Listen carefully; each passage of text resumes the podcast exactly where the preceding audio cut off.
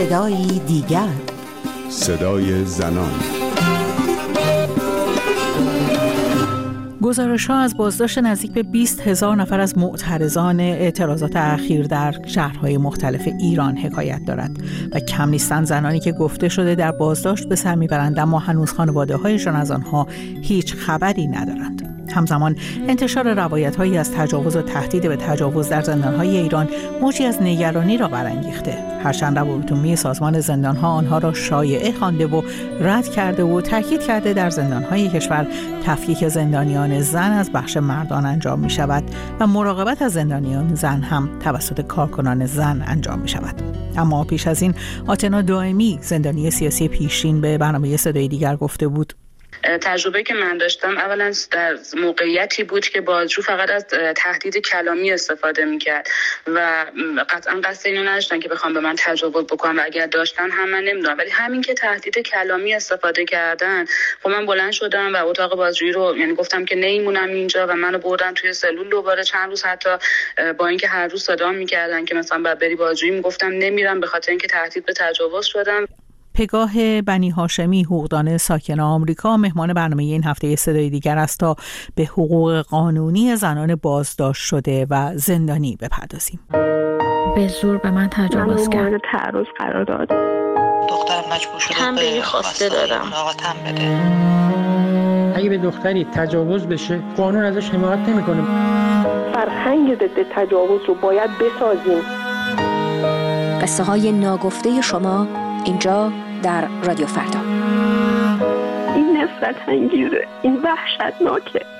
خانم بنی هاشمی ما در هفته های گذشته در مورد جوانب مختلف تهدید به تجاوز و یا وقوع تجاوز علیه زنان بازداشت شده و یا زنان زندانی در ایران صحبت کردیم.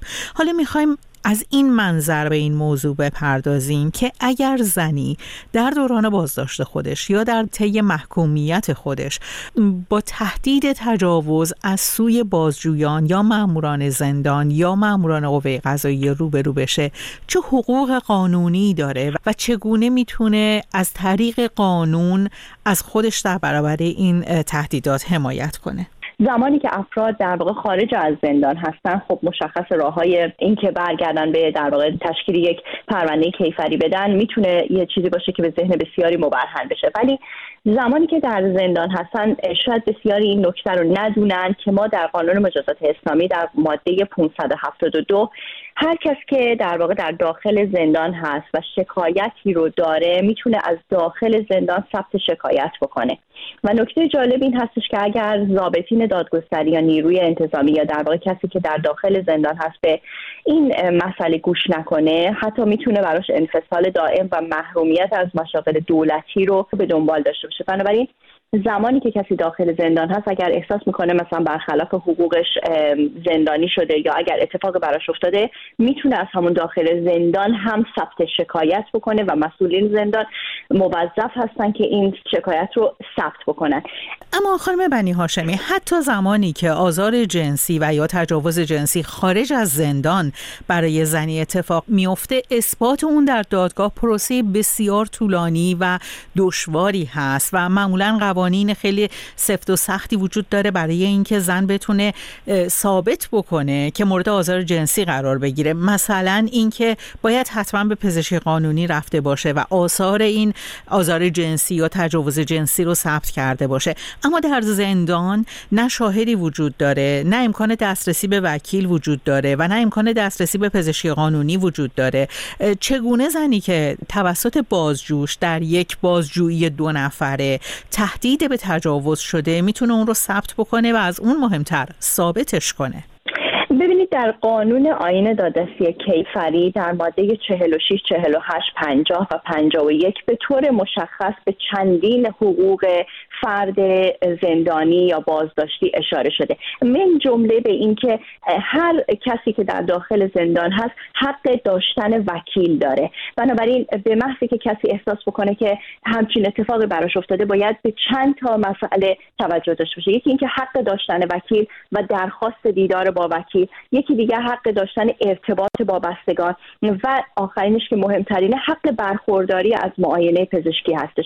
هر کسی که از لحظه ای که بازداشت میشه تا لحظه ای که داره دوران محکومیتش رو در زندان میگذرونه. حق داره که از مسئولین زندان درخواست معاینه پزشکی بکنه و این پزشک مخصوص سازمان زندان ها و در واقع همون ارگان پزشکی قانونی هستش که باید رسیدگی بکنه به وضعیت و درخواستی که زندانی داده. همونطور که خودتون اشاره کردین در بحث مسئله خشونت جنسیتی و جنسی در واقع یکی از مسائلی که می‌تونه خیلی مهم باشه حضور و دیدار با پزشکی در این رابطه است. چه از نظر جسمی فرد دچار مشکلاتی شده باشه و در واقع یک تجاوز بهش به صورت کامل رخ داده باشه دخول جنسی صورت گرفته باشه و چه حتی به لحاظ کلامی اهانتی به اون شده باشه. می‌خوام اشاره بکنم که حتی دسترسی به داشتن روان پزشک از نظر قانونی مجاز هستش و این وظیفه سازمان زندان ها هست که این موضوع رو در اختیار فرد زندانی قرار بده.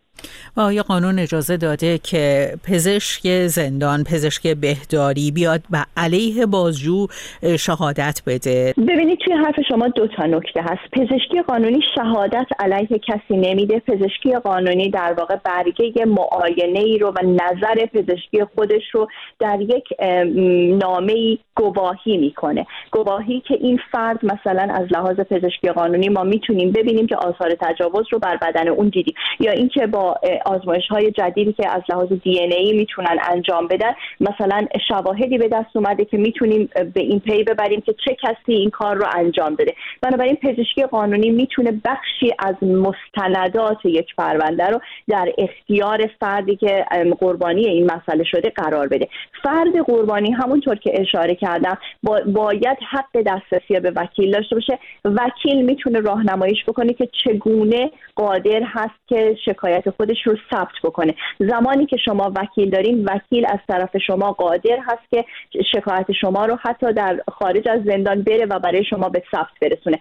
اگر حتی این موضوع امکانش نباشه همونطور که در بخش اول صحبتم بهش اشاره کردم به سراحت در قانون آینده کیفری عنوان شده که فرد از داخل زندان هم می‌تونه شکایت خودش رو ثبت بکنه. و چه کسی مسئول این ثبت شکایت هست؟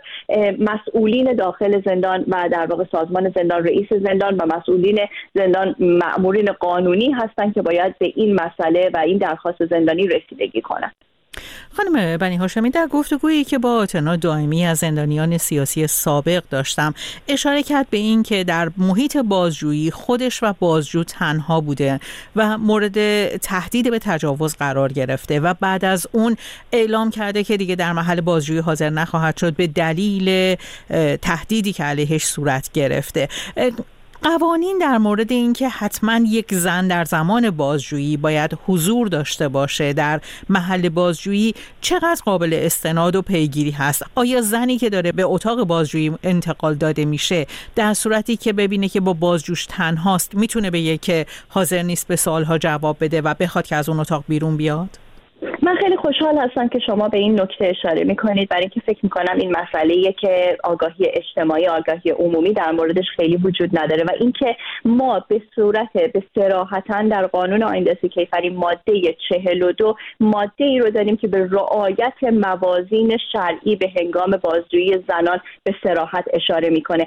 در این ماده به خصوص میگه در بازجویی و تحقیقات از زنان و افراد نابالغ در صورت امکان باید توسط ضابطین آموزش دیده زن و با رعایت موازین شرعی انجام بشه. می‌خوام این موضوع رو تاکید بکنم که ماده حتی این قید رو داره که در صورت امکان از ضابط زن استفاده بشه.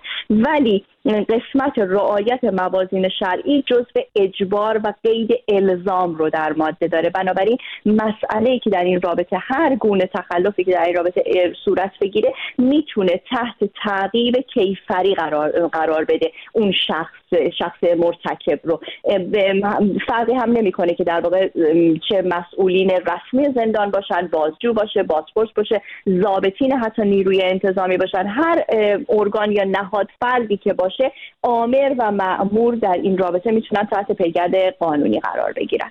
اما خانم بنی هاشمی مواردی که شما اشاره کردید همش مواردی هستش که در واقع فرد تحت بازداشت رسمی قوه قضاییه و در محیط رسمی سازمان زندان ها و یا سازمان ها و نهادهای امنیتی قرار داشته باشه. اما مواردی از آزار جنسی و تجاوز از سوی برخی از زندانیان